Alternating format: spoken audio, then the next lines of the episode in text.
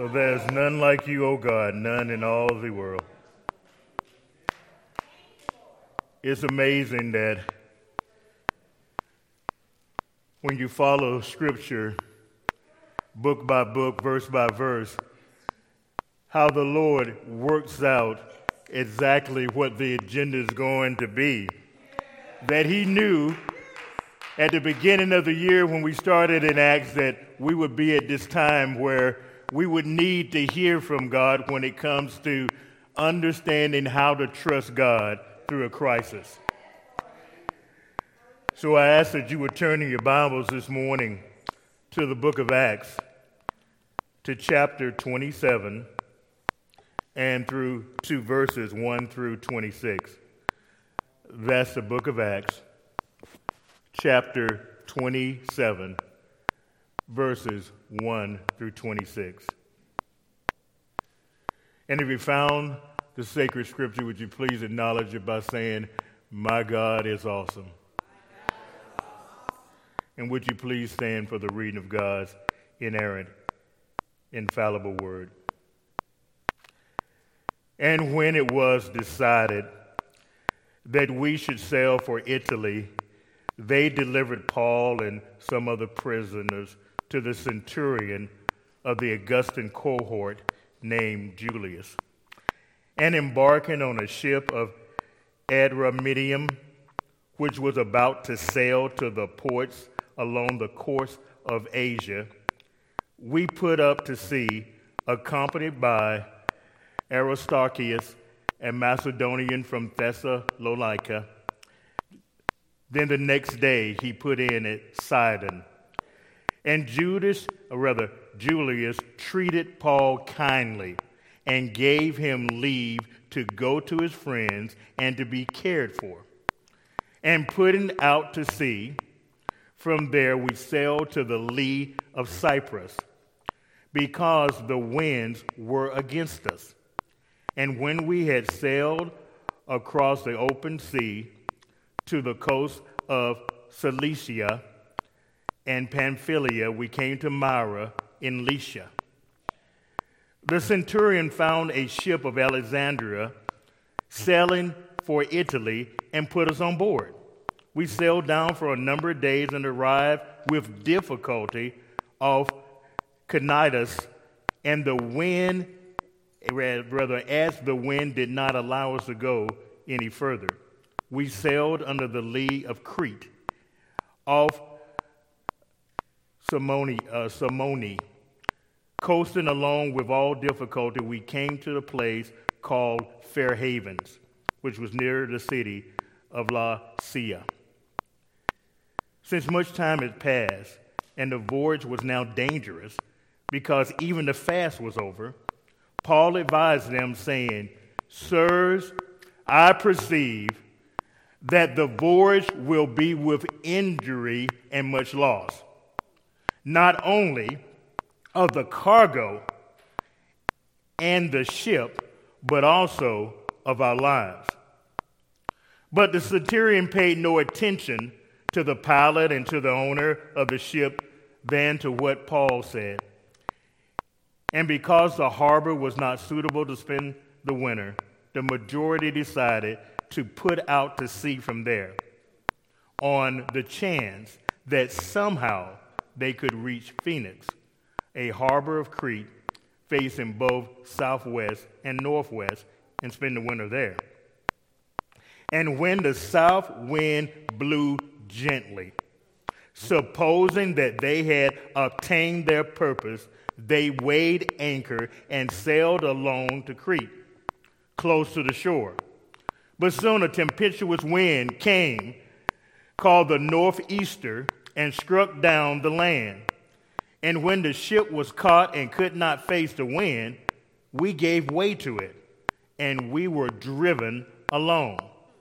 Running under the lee of a small island called Clauda, we managed with difficulty to secure the ship's boat. After horsing it up, they used supports to undergird the ship. Then, fearing that they would run aground, on Syrtis, they lowered the gear and thus they were driven along. Since we were violently tossed, a storm tossed, they began the next day to jettison the cargo. And on the third day, they threw the ship's tackle overboard with their own hands. When neither sun nor stars appeared for many days, and no small tempest laid on us, all hope of our being saved was at last abandoned. Since they had been without food for a long time, Paul stood up and said to them, Men, you should have listened to me and have not sailed from Crete and incurred this injury and loss. Yet now I urge you to take heart, for there will be no loss of life among you, but only of the ship. For this very night stood there stood before me an angel of God, to whom I belong and whom I worship. And he said, Do not be afraid, Paul. You must stand before Caesar. And behold, God has granted you all those who sail with you. So take heart, man, for I have faith in God that it will be exactly as I have been told. But we must run aground on some island. May the Lord add a blessing to the reading, the hearing, and the true believing of His word. You may be seated.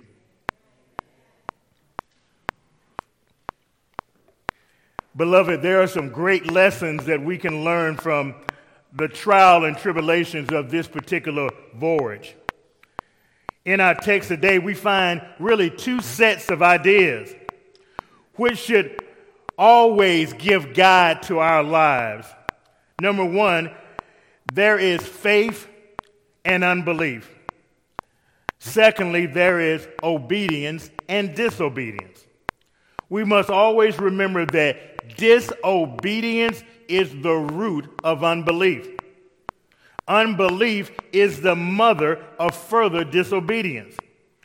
Our faith is voluntary, is our voluntary submission within our own hearts to trust the power of Jesus Christ in all things. If our faith is not exercised, then the true cause of this lies deeper than our intellectual understanding. It lies really with our own uh, moral aversion and the belief of our human will over our belief in God. It's the pride of our independence, which is always screaming out to us who is really Lord over us? And why should we depend on Jesus Christ? But with faith, obedience, and submission, we find that faith breeds obedience, but unbelief leads to higher rebellion. When this happens, the more a person trusts, the more a person can trust in Christ. The more a person is disobedient, the less a person trusts in Christ. Let us pray. Lord, we just sung that you are an awesome God. You have given us, you're the author of our salvation. By your stripes we are healed. Let us recognize this morning that we need to trust you more than ever, that we need to believe that you know the end from the beginning, that nothing has caught, in you, nothing has caught you off guard, that you hold, you hold all of our futures in your hands. And because of that, you're a sovereign God in which we can have faith in. It is in the precious name of your Son and our Savior, the Lord Jesus Christ, that we ask it all. And all God's children said, Amen. I want you to imagine for just a moment that you're in the middle of Morse Lake and you're in two rowboats. You're standing with one foot in each boat. One boat is filled with holes and is sinking fast, and it's obvious if you don't do something, in a few moments you're going to be in the lake. The other boat has no holes in it, and it represents Christ. The boat that is filled with holes represents our lives that are always leaking with sin. It should be obvious that you cannot continue to keep one foot in each boat. Because if you do, you're going to end up in the lake. So you got to remove that foot from the boat that is marked the sins of ourselves and place both feet firmly in the boat that is marked Christ our Savior. You know, there are Christian markers when it comes to our behavior and Christian characteristics when it comes to living on the lakes of our lives. And they are godly counsel and godly conformity and godly courage. All of those show our true faith in Christ Jesus. Our godly adherence can be seen in the first psalm. Blessed is a man who walks not in the counsel of the wicked, or stands in the way of sinners, nor sits in the seat of scoffers. But his delight is in the law of the Lord, and on his law he meditates day and night. Why, you ask? He is like a tree planted by the streams of water that yield fruit in its season and its leaf does not wither. In all that he does, he prospers.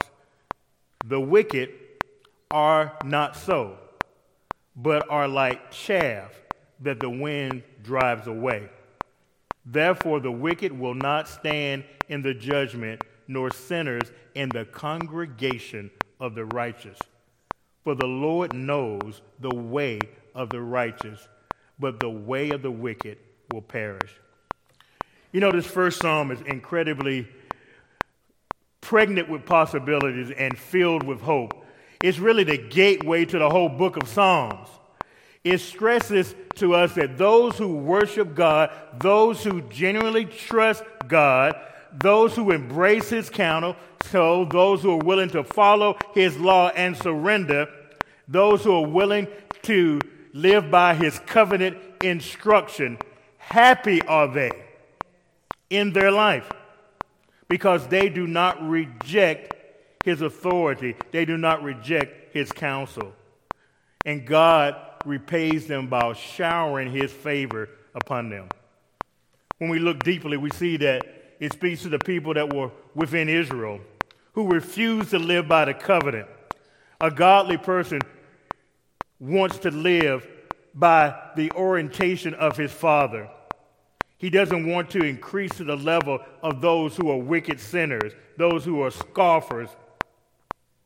And because those who are righteous delight in the Lord, they are what? Blessed. There's no reason that they should ever think that such blessings come because they deserve it. It comes through God's incredible faithfulness and grace. All that we can do in return is to show our love, our obedience unto God by meditating actively, actively pondering on His Word, even muttering to ourselves in the pursuit of godly insight. And then we see something here that's really interesting in verses 3 and 4. The psalmist gives us two similes, and it describes what an agrarian culture would have understood back in Palestine. A simile is just a figure of speech that takes two unlike things and compares them like she is like a rose. Look what it says here. The first image is that of a tree in a dry climate, which nevertheless, even though it's in a dry climate, thrives because of the constant supply of living water the tree bears fruit not for itself, but it bears fruit for what? For others. Thus, when the faithful prosper, it is not for ourselves, but that prospering is for the whole body. Jeremiah says in Jeremiah 17 and 8, He is like a tree planted by the water that sends out its roots by the stream and does not fear when heat comes but its leaves remain green, and it is not anxious in the year of drought, for it does not cease to bear fruit. Nowhere in the Bible does it say there won't be drought. There won't even be famine. But he says that you will be like a tree planted by the rivers of water and shall not be moved. Then, as we look at four here, it says it speaks of this difference between the wicked chaff. When he talks about chaff here, it refers to the husk and the straw that is removed when you put wheat on the threshing floor and you throw it up in the air. The chaff will blow off, but the edible kernels will fall down on the floor. So he says that the wind drives away the chaff. Those who reject God's counsel and covenant are like chaff, they bring no benefit to anyone. And then, as it ends up here, the psalmist in verses 5 and 6, he does another contrast. He's, he's told you that these two trees represent two different lives. Now he's going to show you what the outcomes are. And he tells us that, therefore, in this song, it tells us that those who are not wicked in life will not see a final judgment. That those who are obedient enter into the congregation of what? The righteous, while excluding others. Ecclesiastes 12 and 14 says, For God will bring every deed into judgment with every secret thing, whether good or evil. We can hide, we can hide things from each other, but we can hide nothing from God. We can hide our unfaithfulness from one another, but we cannot hide our unfaithfulness from God. And then six really sums it up with this phrase For the Lord, what? Knows. The Lord knows about the wicked, and He knows their deeper, deepest secrets. And He also knows those who are righteous and faithful. Psalm 98, 8 through 11. Understand, O dullest of people, fools, when will you be wise? He has planted the ear, does not hear. He who has formed the eye, does he not see? He who disciplines the nations, does he not rebuke? He who teaches man knowledge, the Lord knows the thoughts of man, that they are but a breath. Since here, God, we see God speaking about the righteousness, it is better for us to recognize that when He knows us, He knows us with affection. He knows us because He has approved and given us our righteousness. Amos 3 2 through 3. You only have I known of all the families of the earth.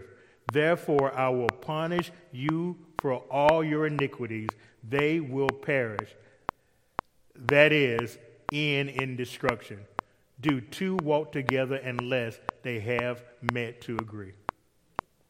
God knows that those of us to more to mo, most is given and much is given much is required he knows our hearts whether or not we belong to him when we are not uh, compassionate, concerned, and righteous and holy as we should be, then we are rebuked from that. This morning, we have one of the most fascinating scenes in all of the New Testament concerning an ancient shipwreck. And at the same time, I think is also a great picture of a believer's trust and faith in God and His great care. It challenges us to believe God through the trials of life, even the most terrifying trials. We see here in verses 1 through 3, Paul begins his journey, and it will be his last journey. He will never return again to Palestine or to his people as far as Acts is concerned. This book is about to be the closing chapter on his life. We'll see later on, and he tells us himself that his life is being poured out like a drink offering before the Lord. But as he begins in this particular text, we see four things that I find are so interesting. Number one, when Paul is on this ship that's taking them to Italy, he finds a friend in a centurion named Julius. Now we remember Julius from Acts 23 23. Look what it says. Then he called two of the centurions. Remember, a centurion would be a captain of over uh, a uh, hundred soldiers. Then he called two of the centurions and said, Get ready 200 soldiers with 70 horsemen and 200 spearmen, and go as far as Caesarea at the third hour of the night.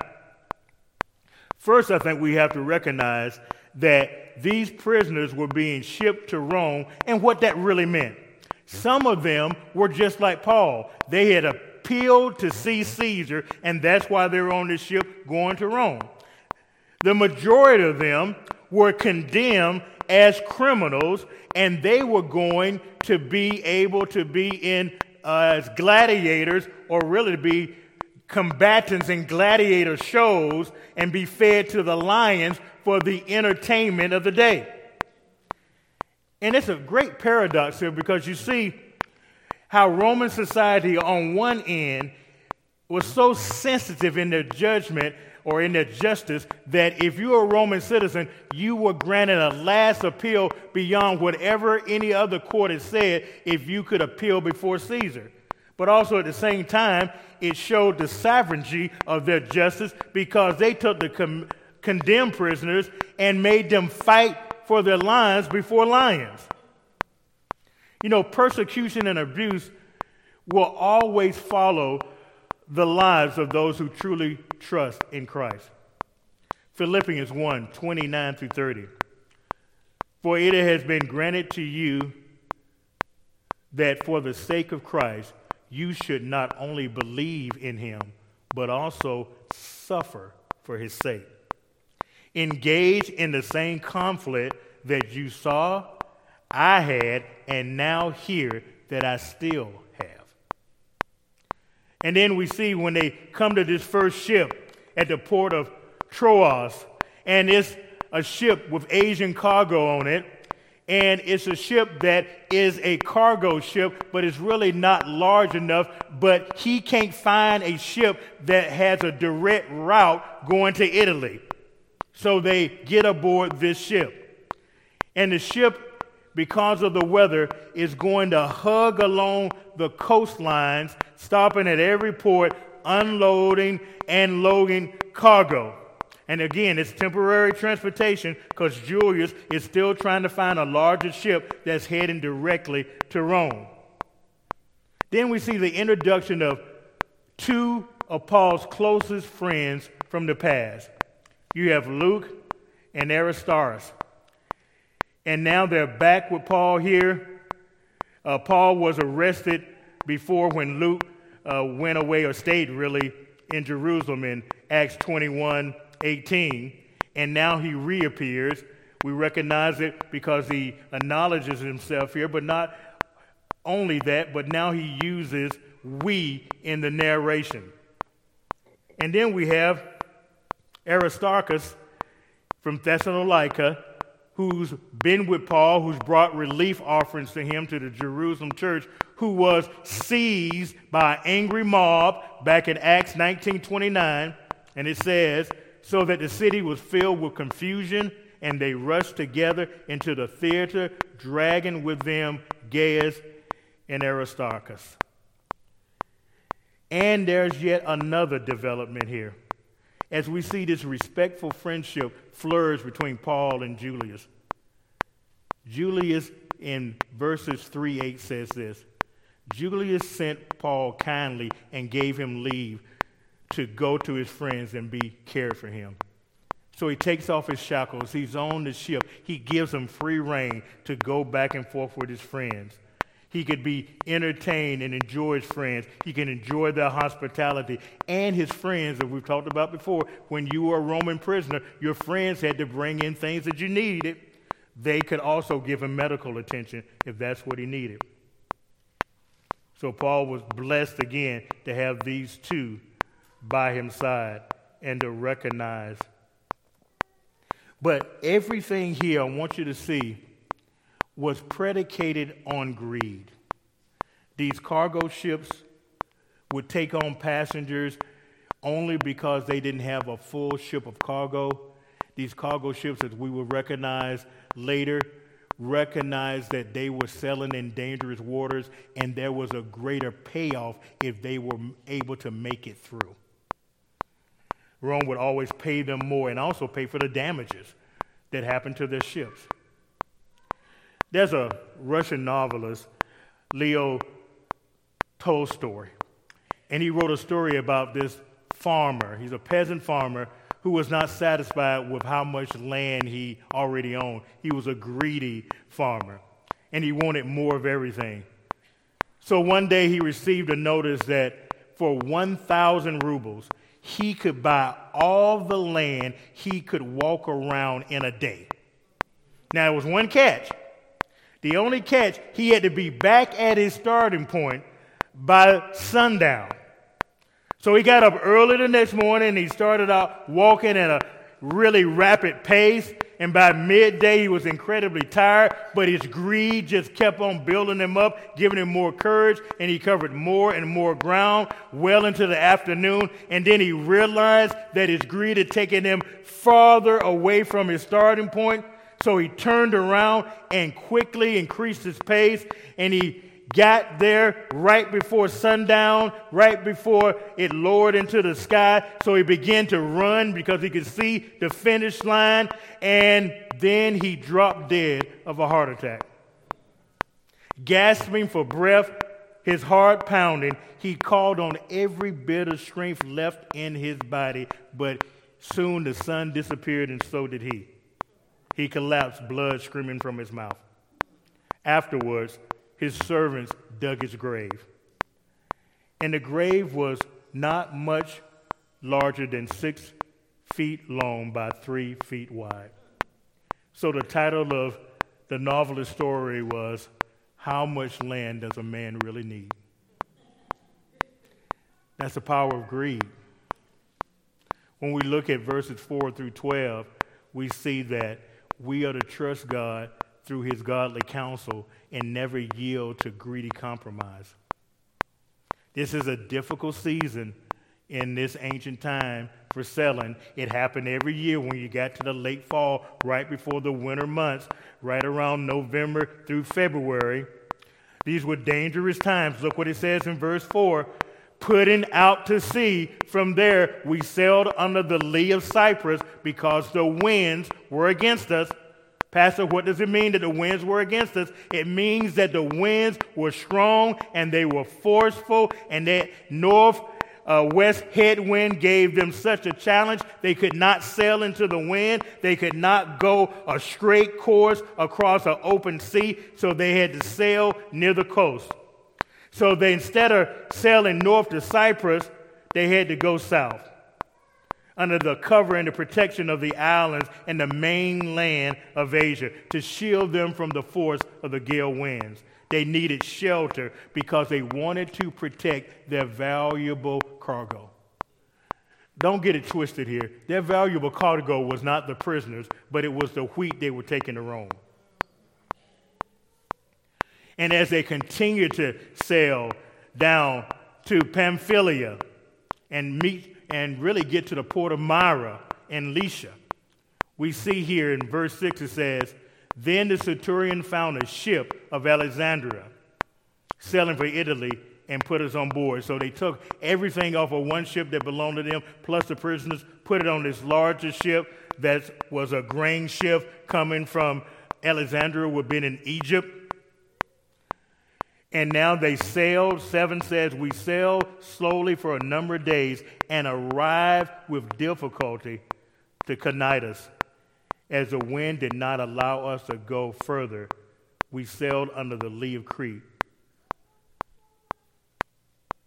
The ship plowed along. It's only 130 miles to Myra, but the winds were so strong it kept backing them up. So they go under the lee of Crete. What is the lee of Crete? The lee of Crete would have been the south side of Cyprus. It would have been somewhere, would have been really where there would have been shelter from the winds so that they wouldn't be forced further off course. And then verses 8 and 9 says, coasting along with difficulty, we came to a place called Fair Havens, near which was the city of Lasea. Since much time has passed, and the voyage was now dangerous, because even the fast was already over, Paul advised them. When he speaks of this fast being over, he's talking about the Day of Atonement. What was the Day of Atonement? It was that great Jewish festival that was celebrated the first part of October. We see it lifted up in Leviticus 16:29. And it shall be a statute, or rather be a statute for you, forever that in the seventh month and the tenth day of the month you shall afflict yourselves and do no work, neither the native or the stranger who sojourns with you. Now, the Day of Atonement is known as what? Yom Kippur. And this, this atonement ritual started with Abram and subsequently later on with the high priest of Israel coming into the Holy of Holies. This day is marked on the calendar to underscore the fact that God told Moses to warn Abram that he that Abram or rather Aaron could not come into the most holy place whenever he felt like it. He can only come on a special day once a year, lest he would die.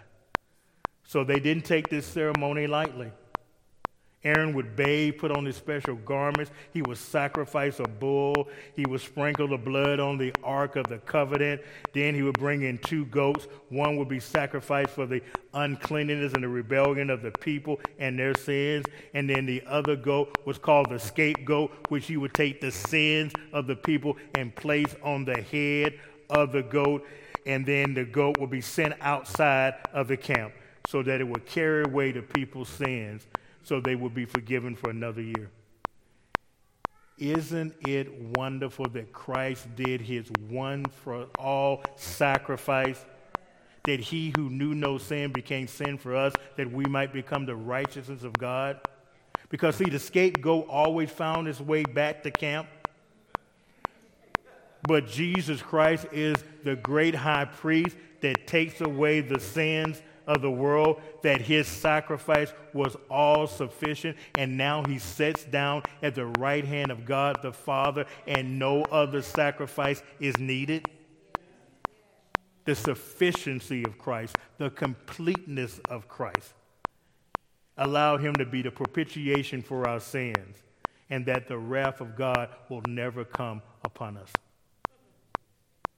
But I want you to look at this clear godly counsel, this clear warning that comes in verse 10 that they ignored.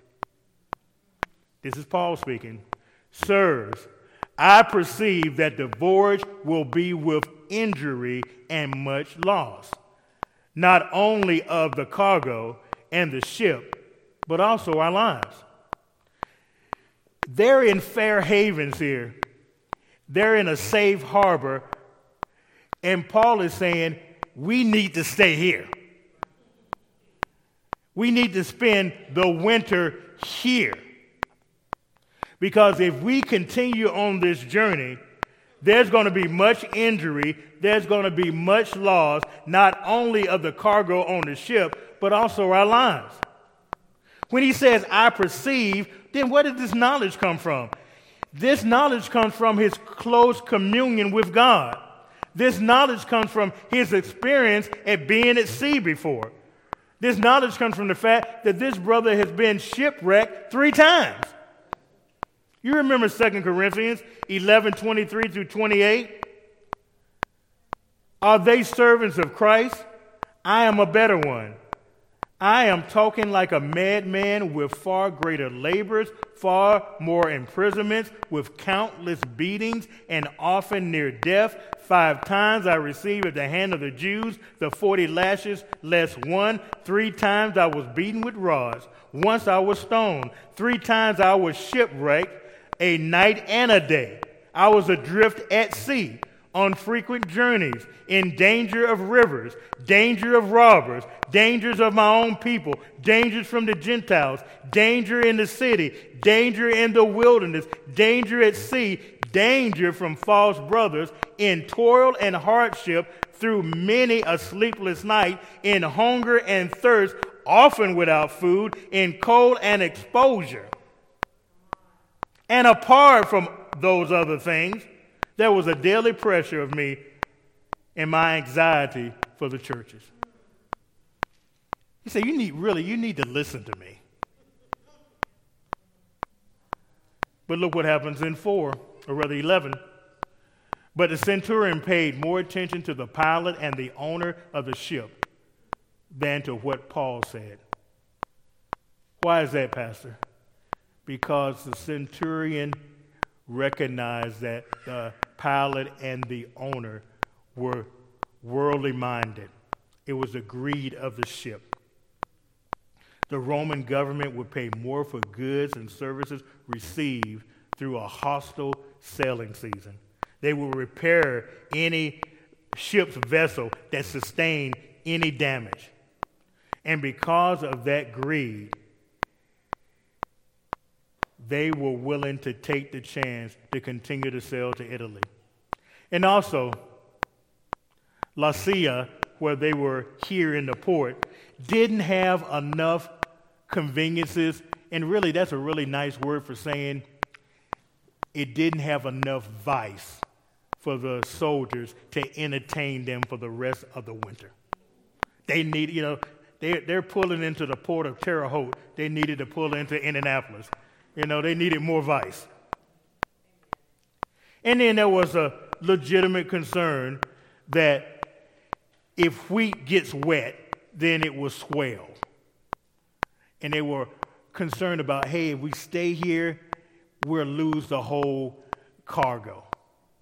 Because if it gets, we're not going to be able to cover it up enough of it to make sure it doesn't get wet.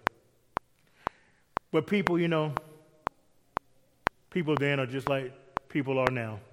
We often risk our lives, even our souls, because of mere pleasures. Look at what Luke 12, 15, 21 says. And he said to them, Take care and be on your guard against all covetousness.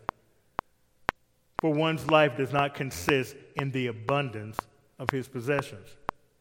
And then he told them a parable saying, The land of a rich man produced plentifully. And he thought to himself, What shall I do? I have nowhere to store my crops.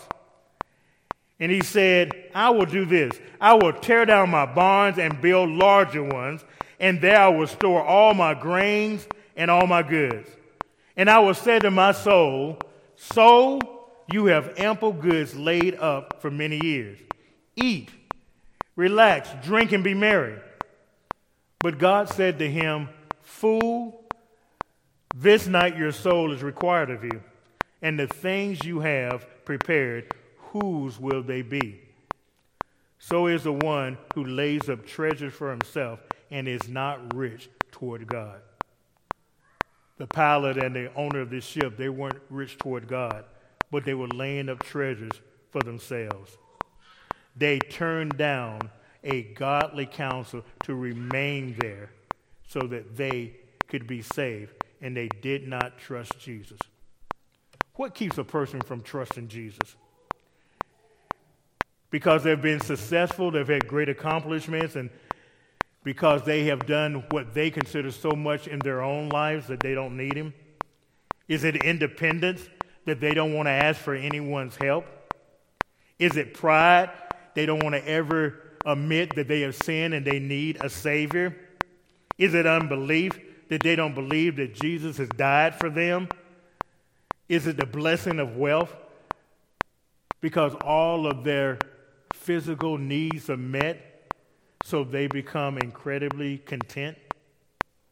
Charles Spurgeon once said,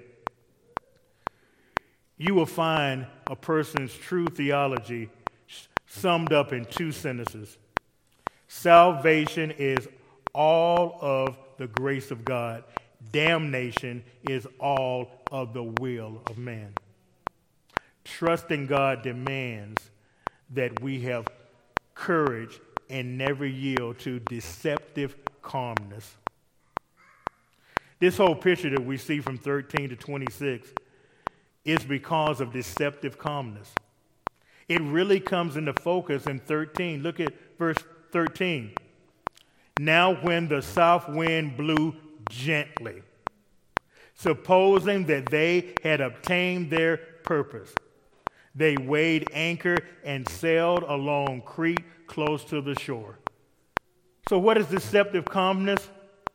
It is the overconfidence that we often have in ourselves because of our own wisdom. Jeremiah 6 13 through 19 says, For from the least to the greatest of them, everyone is greedy for unjust gain, and from prophet to priest, everyone deals falsely. They have healed the wound of my people, lightly saying, Peace, peace, when there is no peace. We are ashamed when they commit abomination. No, they are not at shame at all. They did not know how to blush. Therefore, they fall among those who fall. At the time that I punish them, they will be overthrown, says the Lord. Thus says the Lord Stand by the roads and look, and ask for the ancient paths where the good way is, and walk in it, and you will find rest for your souls. But they said, We will not walk in it. I set a watchman over you, saying, Pay attention to the sound of the trumpet. But they said, We will not pay attention. Therefore, hear, O nations, and know, O congregation, what will happen to them. Hear, O earth, behold, I am bringing disaster upon these people, the fruit of their devices, because they have not paid attention to my words. And as for my law, they have rejected it. Where does true wisdom and true knowledge come from? Second Chronicles 1:10 gives us a great example in what Solomon says. Give me now wisdom and knowledge to go out and come in before this people. For who can govern this people of yours, which is so great? Regardless of what level we are in society or in our political nation, we all have to trust and take the advice of a holy God. No one is wise enough to govern God's world by themselves. The pilot and the owner of the ship bought into this calmness. They thought, surely we can make it to Phoenix. It's only 60 miles. By the time we get to Phoenix, it'll be fine. But that gentle wind fooled them because the course changed. We see in verses 14 and 15. But soon, a tempestuous, a tempestuous wind came upon them, called the Northeaster, struck down the ship and caught it. Now, I love boating, but I have a motorized boat, so it's a little different than sailing when you're really dependent upon the winds, where the winds can drive you all over the ocean or the lake. The same thing happens sometimes in a motorized boat when you're trying uh, to dock it because a boat doesn't have brakes. So as you come into dock it, you have to turn down the throttle, almost turn the engine off that you can float in and then guide yourself to the dock and then throw it into reverse to get it to stop. And can you imagine this northeastern wind coming as a full gale wind against a non motorized boat? It'll be like being in a typhoon. It engulfed them, it swallowed their power, it drove the ship into the sea, made it impossible for them to control it. So, what does it say in the scripture? They just gave away. They gave way to it. They let the wind have its way. And it took them completely off course. Took them to a small island that wasn't far from the north coast of Africa. They kept struggling to gain control of the boat. They struggled to horse the lifeboats into the ship. They struggled to keep the boat afloat. They wrapped ropes and chains around the hull of the boat. They struggled to keep the boat from going into the quicksand. They struggled to lighten the load, so they started to jettison things off of the boat. And now, as they come to verse 20, they are faced with the facts of that their own efforts were futile to save them. Hopelessness and depression was totally upon them. Look what it says in verse 20. When neither sun nor stars appeared for many days, when neither sun nor stars appears for many days. So they've seen the rising of the sun and they've seen the setting of the stars. They've seen it over and over and over. And so and then it says, and so small tempests lay upon us, so the, wa- the water has not calmed. All hope in our being saved was at last abandoned. They gave up. And when they gave up of all of their personal efforts, then you see God's man, Paul, step forth in verses 27, 21 through 22. And look what he says to them. Since they had been without food for a long time, Paul stood up and said to them, Man, you should have listened to me and not have sailed to Crete and incurred this injury and loss. Now he's taking them back to is a subtle way of saying I told you so. But he's not that judgmental. He now adds some comfort. Yet now I urge you to take heart.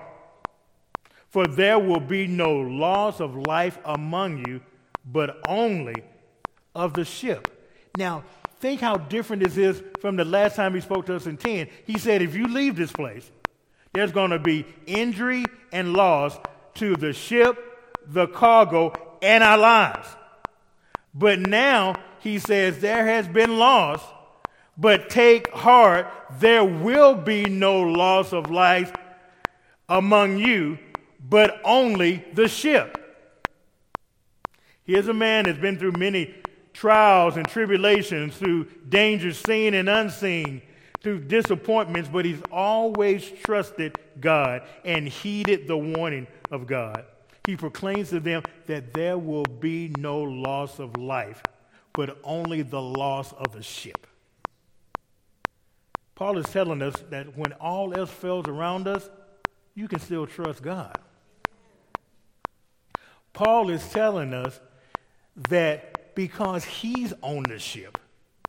The ship's not going down. And the bonus is God's going to save you too. But really, he's interested in me getting to Rome so that I might testify. Look at Acts 27 23 through 26. For this very night, there stood before me an angel of God to whom I belong, to whom I belong, and whom I worship. And he said, Do not be afraid, Paul. You must stand before Caesar. You remember earlier in Acts, he had promised Paul when he just escaped death that don't worry about it. You need to leave this place because you need to go and testify before Rome about me. Behold, God has granted, it says, Don't be afraid, Paul. You must stand before Caesar. And behold, God has granted you all who sail with you. So God's going to show you his mighty works as he saves the one who now worship him, who now belongs to him, who now trust in him. He believes he's going to be fully delivered. Paul is recognizing that God is saving these men physically and in that process so that their trust in God and placing their faith in Jesus Christ will save them spiritually. Who on this boat wouldn't have remembered being shipwrecked?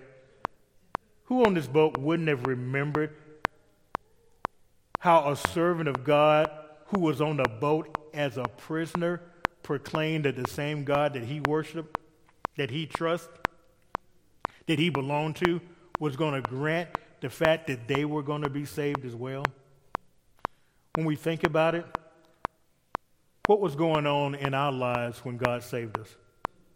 Were we heading into the rocks? Were we about shipwreck? Were we hopeless? Were we full of despair? Were we in need of a Savior in whom we could trust? Look at this last verse here. So take heart, man, for I have faith in God that it will be exactly as I have been told. But we must run aground on some island. Paul is assuring them without a doubt it's going to be exactly as God has told me. But this ship is going to run aground. You know, sometimes God must allow us to face the abyss that He might humble us to accept the light that comes from the only one that can deliver us from darkness. You know, there's a story about the Red Cross back in the Spanish American War. Clara Barton was overseeing the work of the Red Cross, and a colonel came up to her, Colonel Theodore Roosevelt, and he wanted to buy food for his sick and wounded Rough Riders. But she refused to sell him any. Roosevelt was perplexed and saddened. His men needed help, and he needed food and he had money to pay, and he was willing to pay out of his own funds. When he asked someone why Claire would not buy, sell the supplies to him, they said, Colonel, don't offer her money, just ask her. And he went back and he asked Claire Barton, and she gave him everything he needed and told him the provisions were not for sale, but for the asking. You know, the gospel of Jesus Christ is a lot like that. We cannot do anything of our own volition to make God accept us. And the gift that of eternal life that he has for us through the gospel of Jesus Christ and through the death, burial, and resurrection that Jesus Christ has already done for us is not for sale, but it is for the asking that is a provision for every need that we could possibly have. It's that balm in Gilead that can heal us in times of great sickness. It is the one, that refuge that we can hide behind when the storms of life come in, when life comes in like a flood. We are able to believe that we can hold up a standard, and that standard is Christ. The great price for our salvation has already been paid on Calvary. And all we need to do now is ask for it by faith, and it is freely given to us. Let us pray. Dear Heavenly Father, we just love you and praise you. We thank you for all that you're doing in this minute and this hour. We trust you in all things. For you are a good God. You are a great God and greatly to be praised. We recognize that these are challenging times, but Lord, we know that we are overcomers, overcomers because you are overcoming God. Your son told us that in this world we will have trials and tribulations, but then he told us to be of good cheer, for he has overcome the world. So, Lord, we believe in your sovereignty of your word, sovereignty of all of your actions. We believe that we can trust you in all things. It is in the precious name of Jesus that we pray. And all God's children said, Amen.